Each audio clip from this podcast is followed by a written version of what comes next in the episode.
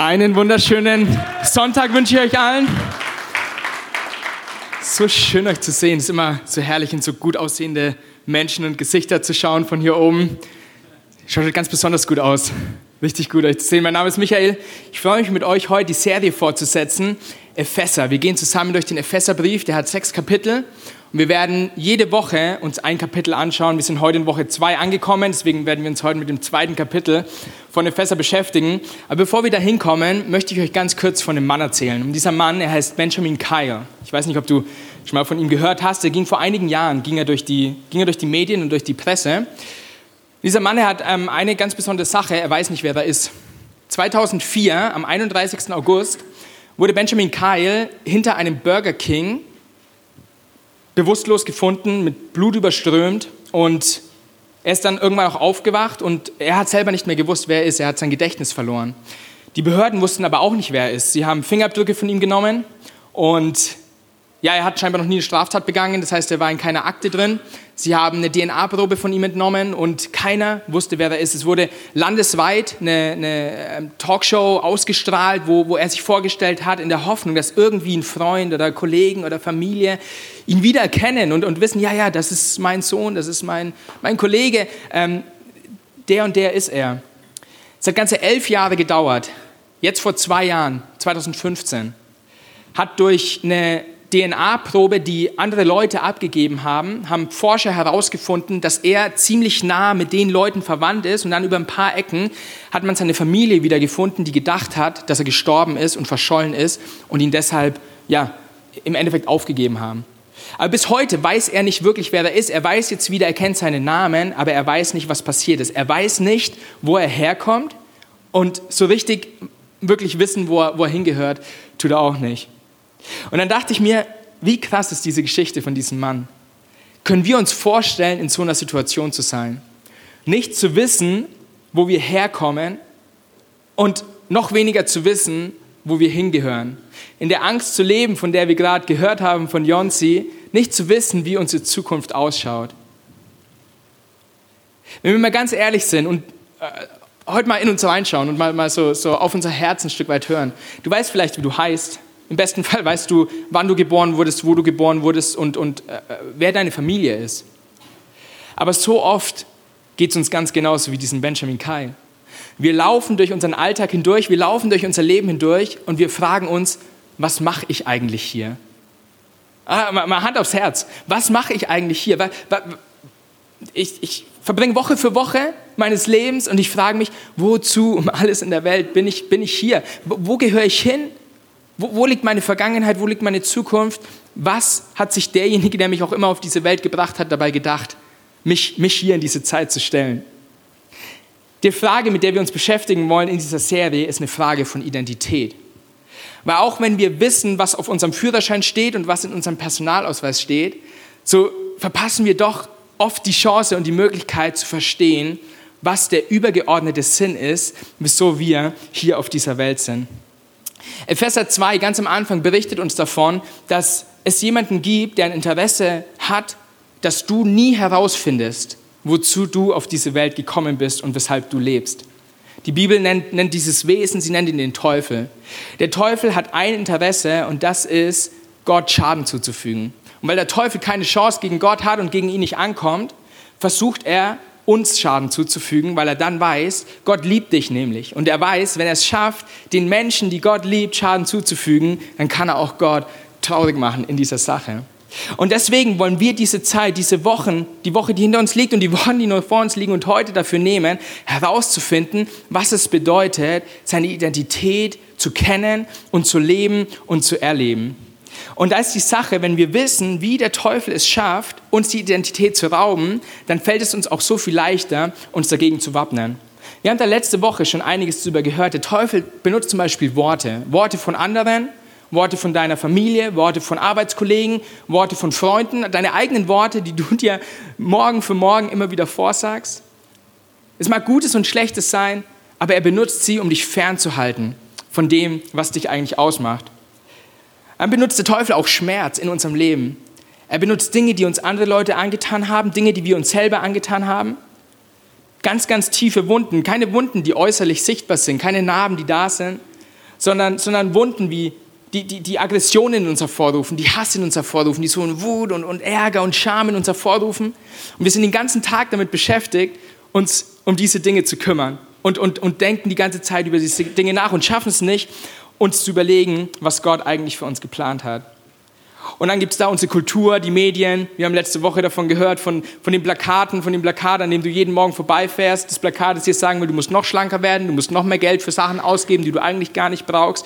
Und dann schaffen wir es uns so, ja, uns so anzupassen in, in die Gesellschaft. Im Endeffekt, wenn man das mal alles zusammenfasst, geht es um Gedanken, um Gedanken, die von außen an uns herangetragen werden.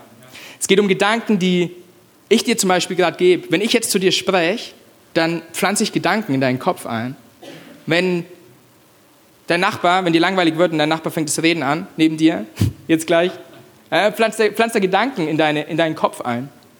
So Medien, all diese Dinge, sie pflanzen Gedanken ein. Du kannst zwar nicht verhindern, dass Leute Gedanken an dich herantragen, aber du hast die Kontrolle, ob diese Gedanken dich fesseln oder ob du sagst, damit will ich nichts zu tun haben. Wisst ihr, wenn, wenn Gott uns Gedanken gibt, dann nennen wir das Inspiration. Wenn der Teufel uns Gedanken gibt, dann nennen wir das Versuchung. Wenn wir manchmal auf kluge Ideen kommen, dann nennen wir es Dummheit. Das kommt auch vor. Aber der Teufel, der sagt so Dinge wie, du musst dir Gottes Akzeptanz erst verdienen. Du musst dir seine Annahme verdienen. Du bist es nicht wert. Schau dich mal an. Wer bist du schon? Was bist du schon? Du bist es nicht wert. Der Teufel sagt, ich weiß, was du letzten Sommer getan hast. Diese eine Sache, dieses, diese Sache, die du, die du über deine Eltern ausgesprochen hast, dieses eine Ding, was du getan hast, Gott kann dir das nicht vergeben. Mit dieser Last musst du leben. Du hast keine Chance, da rauszukommen. Der Teufel, du, er, setzt diesen, er setzt diesen Floh in, deinem, in dein Ohr. Du kannst nichts und du bist nichts. Und nachdem er diesen Gedanken reingesetzt hat, kann er sich eigentlich fast schon zurücklehnen, weil so wie wir Menschen oft drauf sind, äh, uns reicht es manchmal schon ein, zwei Mal zu hören und dann fangen wir an, es uns selber immer wieder vorzusagen.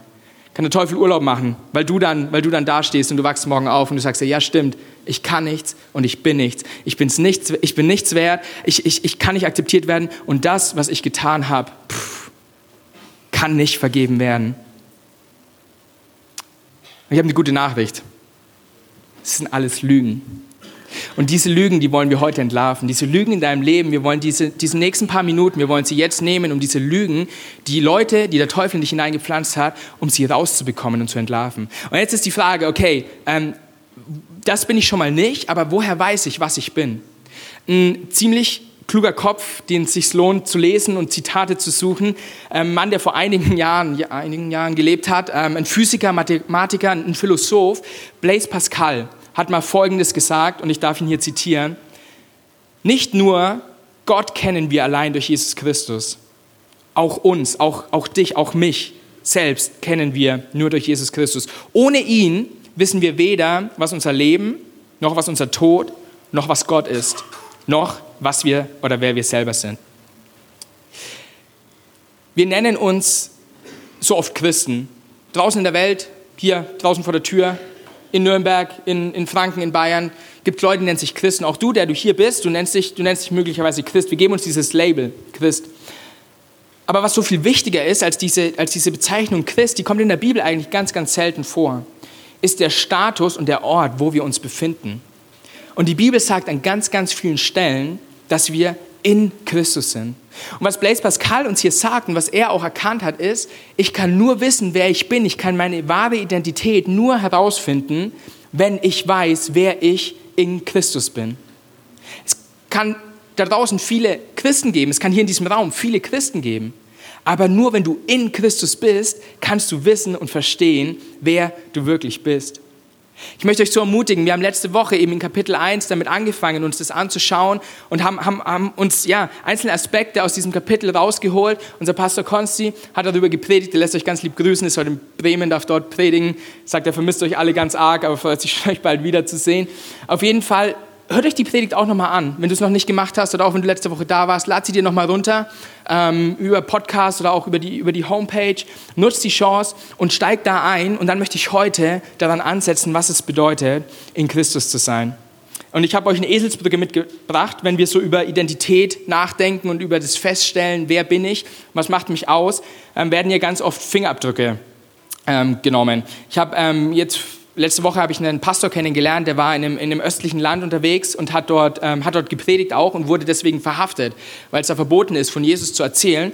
Und dann meinte er zu uns, die haben nicht nur einen Fingerabdruck von ihm genommen und nicht nur zwei Fingerabdrücke, die haben seine ganze Hand auf so einen Farbtopf gelegt und dann musste er seine ganze Hand äh, musste so draufpressen, weil sie einfach sicher gehen wollten, dass sie wissen, wer er ist. Weil nur wenn sie alle Finger und die ganze Hand haben, das macht ihn einzigartig. Darf ich dir was verraten, so wie du heute hier sitzt? Du bist einzigartig. Zumindest mal deine Hand gibt es kein anderes Mal auf dieser Welt. Aber du hast so viel mehr zu bieten als deine Hand. Und jetzt will ich mit uns heute fünf Wahrheiten über deine Identität durchgehen, die wir aus Epheser Kapitel 2 lernen können und will dafür unsere fünf Finger verwenden, damit wir uns da nach und nach entlanghangeln können. Und das Erste, was wir uns anschauen wollen, was uns die Bibel hier sagt, ist, du bist ausnahmslos angenommen. Der Daumen nach oben, yay, du bist das, du hast das drauf, du bist ausnahmslos angenommen.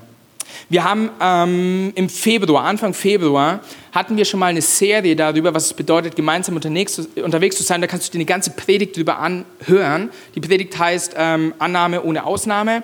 Aber ich möchte hier nochmal das Fundament legen, weil die anderen Punkte unserer Identität können wir nur verstehen und auch für uns annehmen, wenn wir diesen Punkt verstanden haben. Weil es ist folgendermaßen, und ich kann mir vorstellen, wenn ich mit jedem Einzelnen, mit euch die Möglichkeit hätte, mich hinzusetzen und dir ein paar Minuten zuzuhören, jeder von uns, wir haben, wir haben diese Wunden, von denen ich gerade am Anfang schon erzählt habe. Wir haben diese Wunden, die nicht äußerlich sichtbar sind, sondern Wunden, die ganz tief in unserem Herzen drinstecken. Und die Wissenschaft, also es ist eigentlich was Offensichtliches, aber es gibt Forscher, die haben sich damit beschäftigt und die haben herausgefunden, je jünger du warst, als dir etwas angetan wurde, seelisch, angetan wurde, desto tiefer in deine Zukunft hinein sitzt diese Wunde in dir drin. Das heißt, wenn wir hier über, über Annahme ohne Ausnahme reden, kann es schon ein Wort gewesen sein, das dein Vater oder deine Mutter oder ein Freund oder Leute, die du einfach gern hast, die du an dein Herz ranlässt, ein Wort, du warst klein und, und jemand hat das und das über dich ausgesagt. Sie haben es nicht mal böse gemeint, aber es sitzt ganz tief in dir drin. Und deswegen müssen wir verstehen, dass wir bei Gott Annahme finden. Es geht ja so weit, dass diese Wunden, die wir mit uns herumtragen, ein Stück weit unser ganzes Leben bestimmen. Die Sachen eben, wie wir uns kleiden, die Sachen, wie wir uns verhalten, das Auto, das wir uns kaufen, das Haus irgendwie, das wir, das wir versuchen zu haben, um, um dazu zu gehören und um dieser Gesellschaft zu sein und uns zu zeigen, guck, guck, ich habe was, ich, ich kann was, ich bin was, bis zu dem Punkt, dass wir sogar unsere Karriere ein Stück weit danach wählen, was andere Leute über uns aussagen. Vielleicht hattest du einen Traum vor einigen Jahren.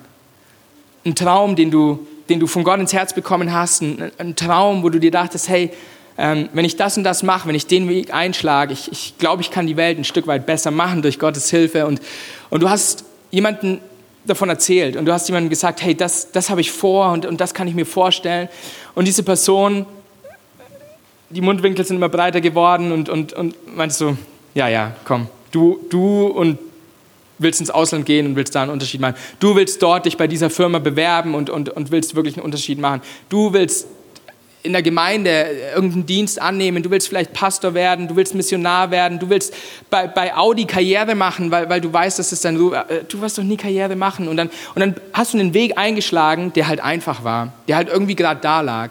Und du bist dann, und du bist dann einen Schritt nach dem anderen gegangen und du, du sitzt heute hier und du weißt, irgendwo gab es mal diesen Traum, aber weil du keine Annahme erfahren hast zu der Zeit, lebst du heute ein Leben, das eigentlich an dem vorbeigeht, was Gott für dich hat. Und verstehen mich hier nicht falsch. Manchmal müssen wir einfach Entscheidungen treffen, die das Leben mit sich bringen. Ja? Manchmal muss man den und den Job annehmen, weil es einfach darum geht, Geld zu verdienen. Das meine ich damit gar nicht. Ich meine, wenn dir sich die Gelegenheit bietet und du einfach nur, weil andere Menschen etwas über dich aussprechen oder dich in eine gewisse Richtung bringen wollen, du diese Gelegenheit nicht beim Schopf packst, sondern du sagst, nein, okay, ich weiß, ich bin nichts und ich kann es nicht.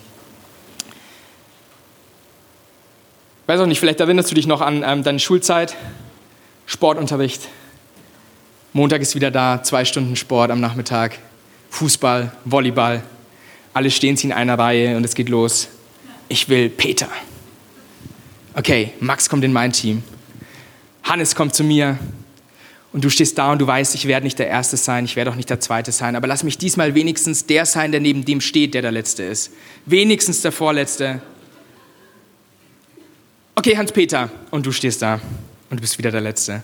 Und du merkst einfach, du hast Ablehnung erfahren in deinem Leben. Und selbst solche Kleinigkeiten sind in deinem Leben ganz groß geworden. Oder auf der anderen Seite, du erlebst es, dass du auf dieser Wolke sieben schwebst. Leute sprechen dir Mut zu, Leute ermutigen dich, Leute loben dich, Leute sagen, äh, was für ein toller Hengst du bist. Leute, Leute stehen hinter dir und sie, und sie treiben dich an. Aber du merkst, hey, das hält eine Woche, aber dann brauche ich das wieder. Und dann brauche ich wieder diese Akzeptanz von Menschen, dann brauche ich wieder das gute Wort, weil sobald es mal abbricht, zacke ich schon gleich wieder in mein Loch hinein. Und jetzt kommen wir zu dem, was unser Fässer 2 sagen möchte. Epheser 2, Vers 13. Ihr könnt zusammen lesen, ihr könnt auch auf, euer, auf eurem ähm, Predigtmitschrift, auf eurem Handout mitlesen. Und da, äh, da schreibt uns Paulus, doch das alles ist durch Jesus Christus Vergangenheit. Jede Wunde, die dir hinzugefügt wurde, alles, was du durchleben musstest, jedes falsche Wort, jede Lüge, die in dich hineingesprochen wurde, sagt uns Gottes Wort hier, es ist Vergangenheit. Weil Christus sein Blut für euch vergossen hat, seid ihr jetzt nicht mehr fern von Gott, sondern habt das Vorrecht, in seiner Nähe zu sein. Und ich möchte gleich zum nächsten Vers weitergehen, der steht in Kapitel vorher, in Kapitel 1, Vers 4. Denn in Christus hat er uns schon vor Erschaffung der Welt erwählt, mit dem Ziel, dass wir ein geheiligtes und untadeliges Leben führen, ein Leben in seiner Gegenwart und erfüllt von seiner Liebe. Du bist ausnahmslos angenommen, weil Gott dich bereits vor Grundlegung der Welt erwählt hat. Und ich möchte mal, dass wir uns das, diesen Gedanken einen Augenblick auf der Zunge zergehen lassen. Schon bevor Gott den ersten Baum gepflanzt hat, schon bevor Gott gesagt hat, ich will Berge und das Meer machen, schon bevor Gott die Sonne an den Himmel gestellt hat, bevor Gott diese Millionen und Abermilliarden Sterne geschaffen hat, stand er oben in seinem Himmel und dachte sich, Quiz.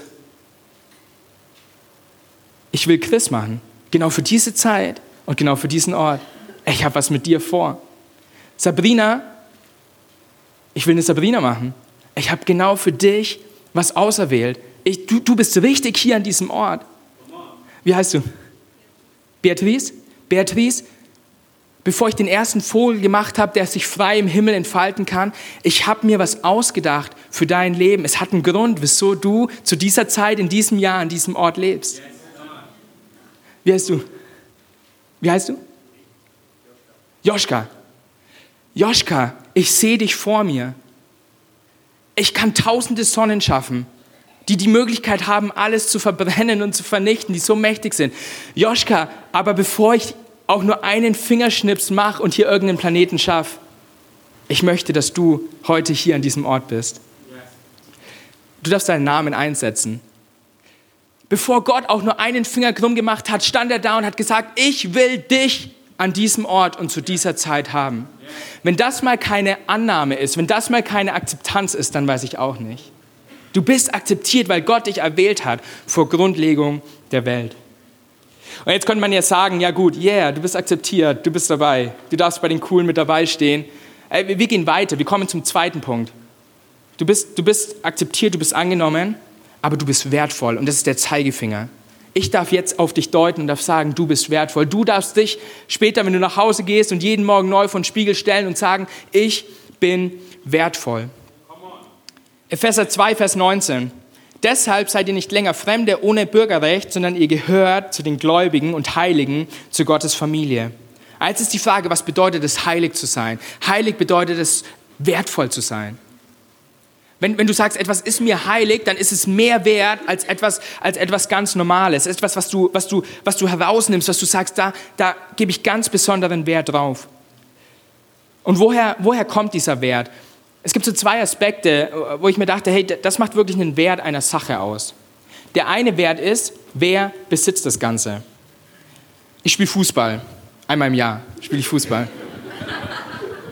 Ich habe Fußballschuhe und du hast jetzt die Möglichkeit, zwischen den Fußballschuhen von Thomas Müller, dem Weltmeister, oder meinen Fußballschuhen auszuwählen.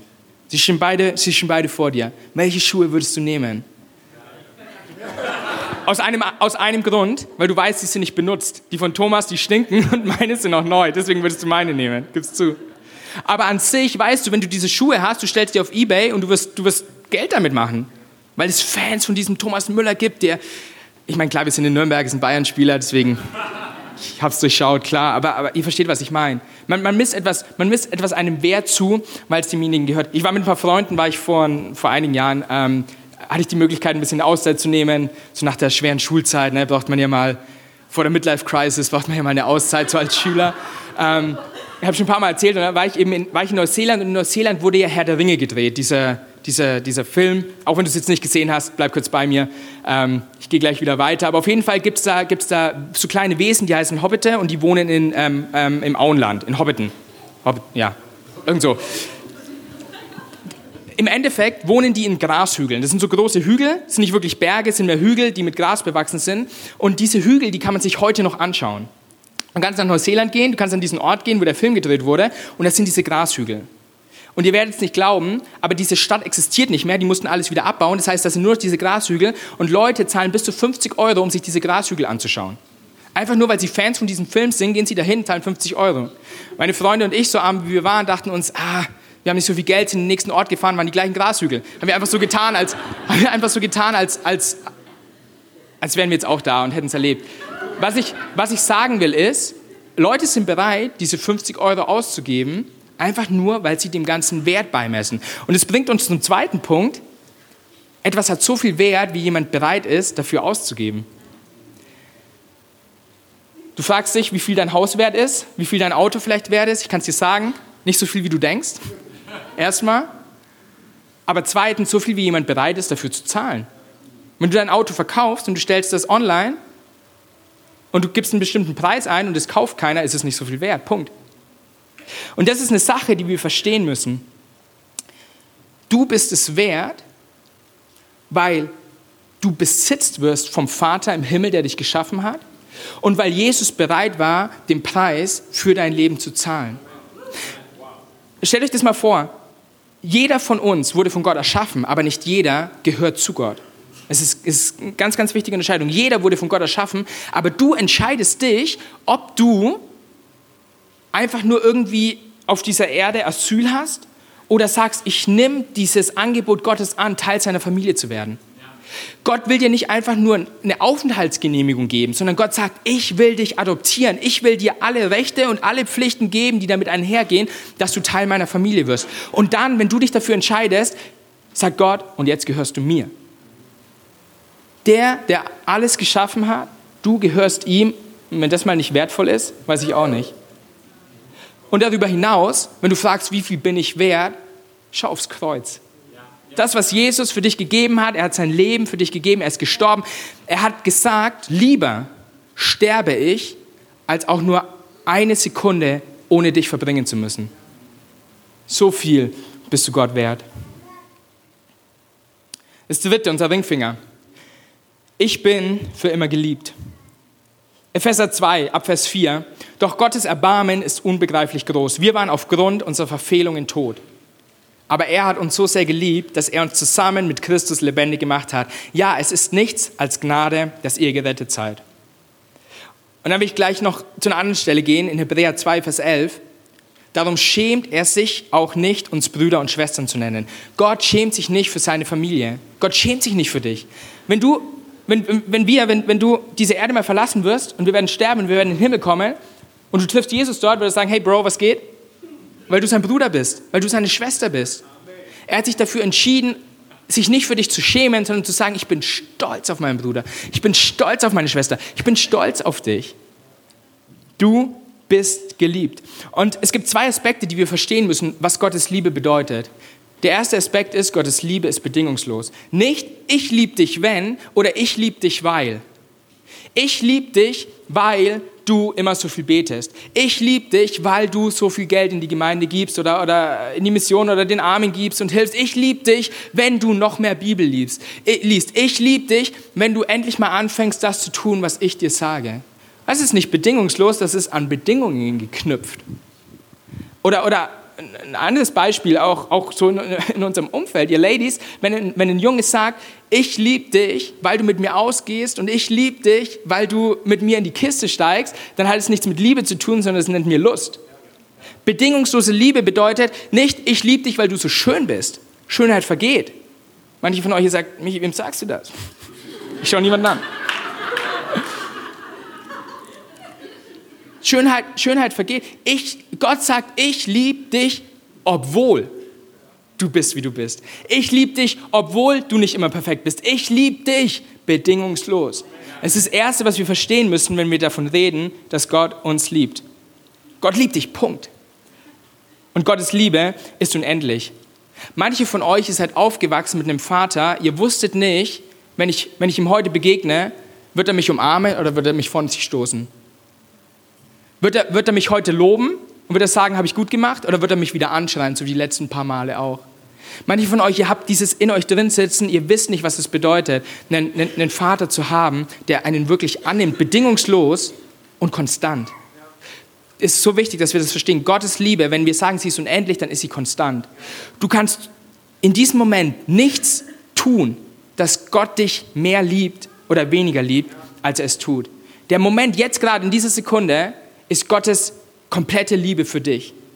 Weil, und jetzt kommt die gute Nachricht, Gottes Liebe hängt nicht von dir ab, sondern Gottes Liebe hängt allein von ihm ab. Und er hat sich dafür entschieden, dich zu lieben.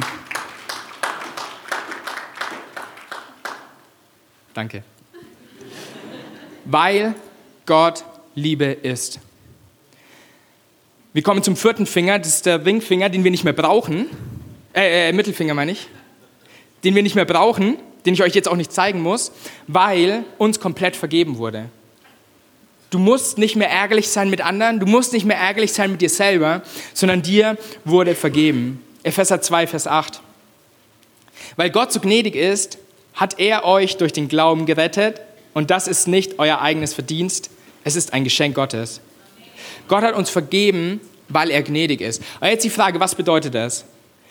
Ganz egal, was du gesagt, getan, gedacht hast oder noch tun wirst, Gott hat sich bereits dafür entschieden, dir zu vergeben. Es ist so wichtig. Dies, dieser vierte Punkt, ich glaube, die meisten Leute, die schon länger auch mit Jesus unterwegs sind und die schon ganz lange sagen, ja, ich bin Christ und ich bin in Christus, ich glaube, dieser vierte Punkt ist der Punkt, wo, die, wo ganz, ganz viele von uns auch hier, euch, euch selber auch, wirklich damit zu kämpfen haben, um das zu verstehen. Wie verstehen wir zu vergeben? Nach einem Streit, zum Beispiel mit meiner Frau, sage ich, okay Schatz, ich vergebe dir danach. Und wie schaut dieses Vergeben oft aus? Ich nehme eine Box und ich sage, dieser Gedanke, das, was ich gerade gesagt habe oder was du zu mir gesagt hast, ich tue ihn in diese Box. Ich mache einen Deckel drauf und ich schreibe oben drauf, für später aufbewahren. Dann nehme ich diese Box, stelle sie ganz oben aufs Regal und ein Jahr später ist später und dann ist da wieder diese eine Situation und ich nehme die Box raus und ich mache den Deckel auf und ich sage, weißt du noch damals? Ich weiß, ich bin der Einzige, ich weiß, ihr seid alle. Das ist, wie unser Vergeben aussieht. Aber Gott sagt, ich nehme das, was du verdient hast, jede Strafe, jede Ablehnung, alles, was du verdient hättest für das, was du getan hast. Ich nehme es auf mich und ich entscheide mich dazu, es zu nehmen und an den tiefsten Punkt, das sagt uns die Bibel, an den tiefsten Punkt des Meeres zu werfen, zu begraben und Gott sagt, ich will sogar vergessen. Und erst wenn wir das verstehen, verstehen wir unsere wahre Identität. Weil wir haben oft, wir haben ein Problem. Ich habe das Problem. Und ich kann mir vorstellen, du auch. Wir machen manchmal was und dann kommen wir in eine Situation, dann passiert uns was und dann sagen wir, okay, weil ich das gemacht habe, straft mich Gott jetzt da dafür. Mal ein einfaches Beispiel. Du hast im Auto geflucht, fährst Auto, du flugst, weil dich irgendjemand geschnitten hat und dann zehn Minuten später landest du im Stau und du sagst, oh Gott, womit habe ich das verdient? Ja, klar, weil ich gerade geflucht habe und weil ich, weil ich böse war oder sowas. Ein krasseres Beispiel. Ich habe letzte Woche von einer Frau gehört, ähm, auch die ist gläubig aufgewachsen, ist in der Gemeinde aufgewachsen, hat sie sich scheiden lassen. Und dann ähm, hat sie wieder geheiratet und sie hat ein Kind bekommen. Und dieses Kind, haben die Ärzte gesagt, wird behindert auf die Welt kommen. Und diese Frau, als sie diese Nachricht bekommen hat, sie hat sich Tag ein und Tag aus Vorwürfe gemacht und hat gesagt, Gott straft mich jetzt dafür, dass ich mich damals hat scheiden lassen. Nicht falsch verstehen, es gibt Dinge, die sollten wir nicht tun, wo Gott uns sagt, hey, es ist gut, wenn wir, wenn wir so leben und wenn wir so sind, weil Gott uns helfen möchte, wirklich ein Leben auch in seiner Fülle zu geben. Nicht, nicht, dass es gut ist, zu trennen, was Gott zusammengefügt hat. Aber wir tun Dinge, die vielleicht in Gottes Augen nicht gut sind, aber ich kann dir eine Sache sagen, wenn Gott dich als dein Kind angenommen hat, und das hat er in dem Moment, wo wir uns dazu entscheiden, dann wird er dich nicht für etwas strafen, was du getan hast, weil er schon längst wieder vergessen hat, dass du es getan hast, wenn du die Sache vor ihm bringst. Ein für alle Mal, nimm es aus deinem Kopf raus, dass Gott dich strafen will. Gott hat die, wir, wir, wir, wir veräppeln Jesus am Kreuz, wenn wir denken, ich muss noch eine dieser Lasten tragen, die Jesus bereits für mich am Kreuz getragen hat. Und wir akzeptieren nicht, was er eigentlich für uns getan hat. Und es kommt nicht von mir, das sagt die Bibel, Römer 8, Vers 1. Also gibt es jetzt für die, die zu Christus gehören, keine Verurteilung mehr, keine Verdammnis mehr. Gott hat losgelassen. Lass du auch los. Und das Letzte ist, und da will ich gar nicht so viel Zeit mit verlieren, weil wir da in der nächsten Serie auch noch mehr darüber hören, aber das Letzte ist, ist unser kleiner Finger der oft nicht so beachtet wird, den wir oft nicht so oft brauchen. Aber dieser kleine Finger soll dafür stehen, dass du absolut fähig bist. Fähig bist, mehr über dein Denken und dein Verstehen hinaus zu tun. Das zu tun, was Gott in dein Leben hineingelegt hat. Epheser 2, Vers 10. Denn was wir sind, ist Gottes Werk. Er hat uns durch Jesus Christus dazu geschaffen, das zu tun, was gut und richtig ist. Gott hat alles, was wir tun sollen, vorbereitet und an uns ist es nun, das Vorbereitete auszuführen. Oft fühlen wir uns so, und ähm, auch da weiß ich, das sind wir wieder eins, fühlen wir uns überwältigt vom Leben. Wir denken uns, hey, wie können wir das schaffen oder wie können wir dieses schaffen? Und dann, ähm, ja, und, und, und, wir fragen uns, hey, Gott, du hast mir das gegeben, du hast mir diesen Traum gegeben, du hast mir diese Identität gegeben, aber, aber trotzdem, das, das Leben, es fühlt sich einfach so, als würde alles in mir einbrechen. Und das ist der erste Grund, wieso wir zum Beispiel Kleingruppen haben, weil wir wissen, wir schaffen es nicht alleine durch diese Welt. Aber das nächste, was ich euch mitgeben möchte, das möchte ich an einem Beispiel einem Beispiel veranschaulichen.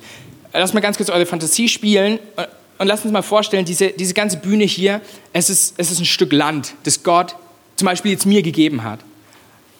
Jedem hat Gott ein Stück Land ins Leben gegeben, das an uns ist einzunehmen. Gott möchte, dass du, dass du vom einen Ende zum anderen Ende gehst und es erkundigst, äh, erkundest, dein Leben erkundest und, und rausfindest, Gott, was hast du für mich, was hast du hier für mich, was hast du dort für mich vorbereitet. Diese guten Werke, von denen, von denen wir hier gerade gelesen haben, Gott hat sie vorbereitet und es ist an uns, sie, sie zu entdecken. Aber wisst ihr, was wir gemacht haben? Wir haben auf den Teufel gehört. Und wir stehen hier, ich stehe an diesem Flag und der Teufel hat zu mir gesagt, hey, äh, du bist nicht angenommen, wer bist du schon? Und ich habe eine Mauer hochgezogen. Äh, du, du bist es nicht wert und ich habe eine Mauer hochgezogen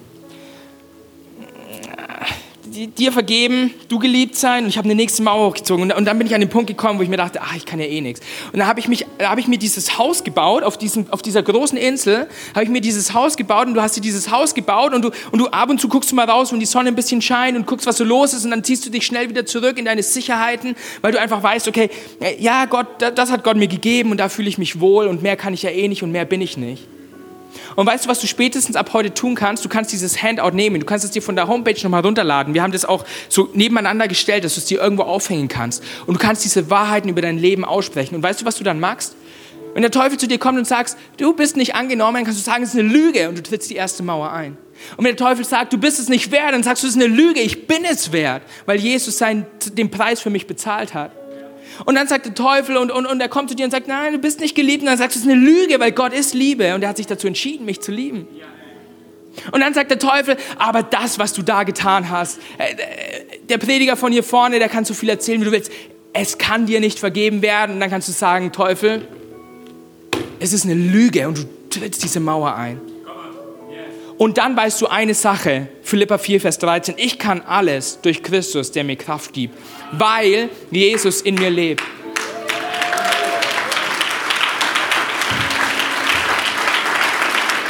Und dann kannst du losgehen und du kannst das Land erkunden. Und ich sage dir, es ist noch nicht zu spät. Es ist ganz egal, wie alt du bist.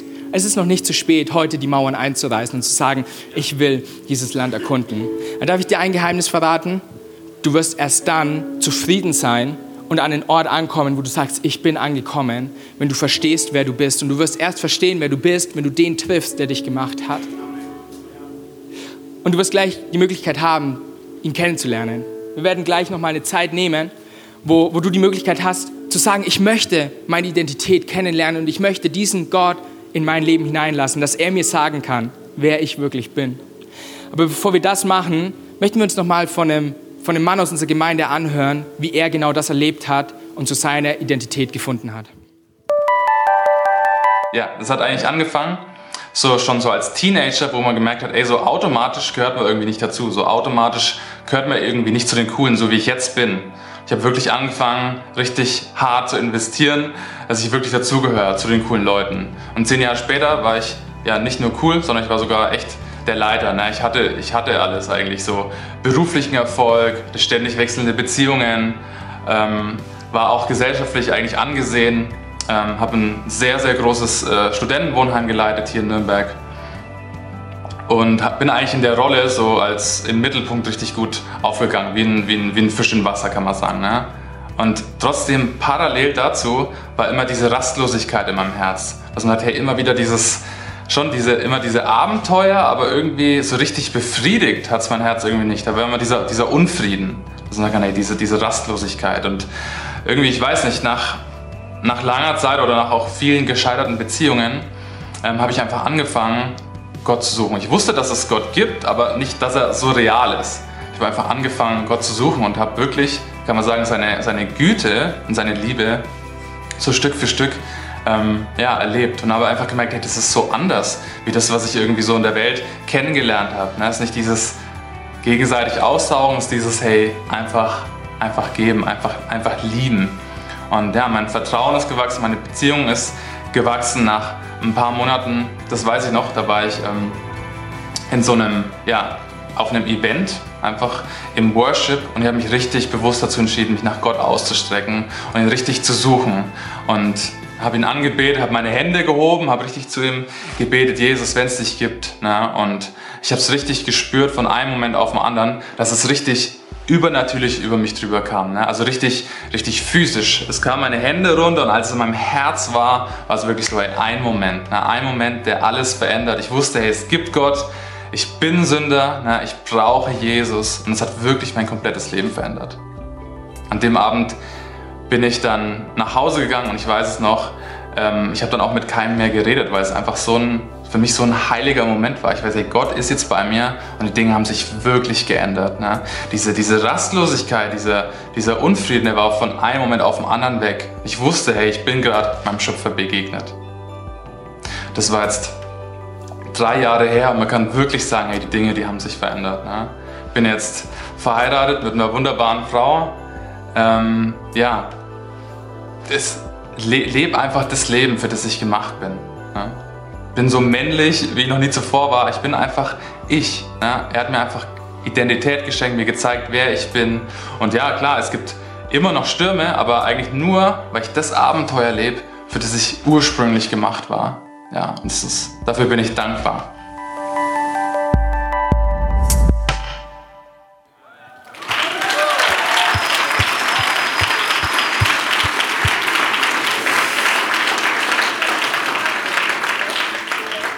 Es ist Stefan.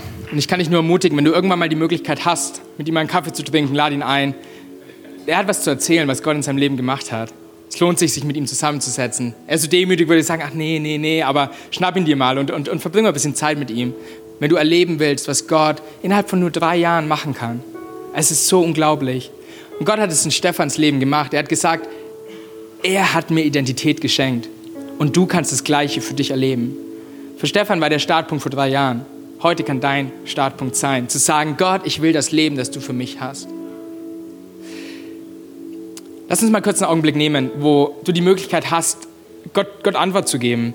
Ähm, wir machen das immer so am Ende von unseren Gottesdiensten, wir machen die Augen zu, um, um einfach diesen Moment auch freien Raum zu geben, wo Leute sagen, hey, das ist jetzt wirklich nur was zwischen Gott und zwischen mir, also zwischen Gott und zwischen dir.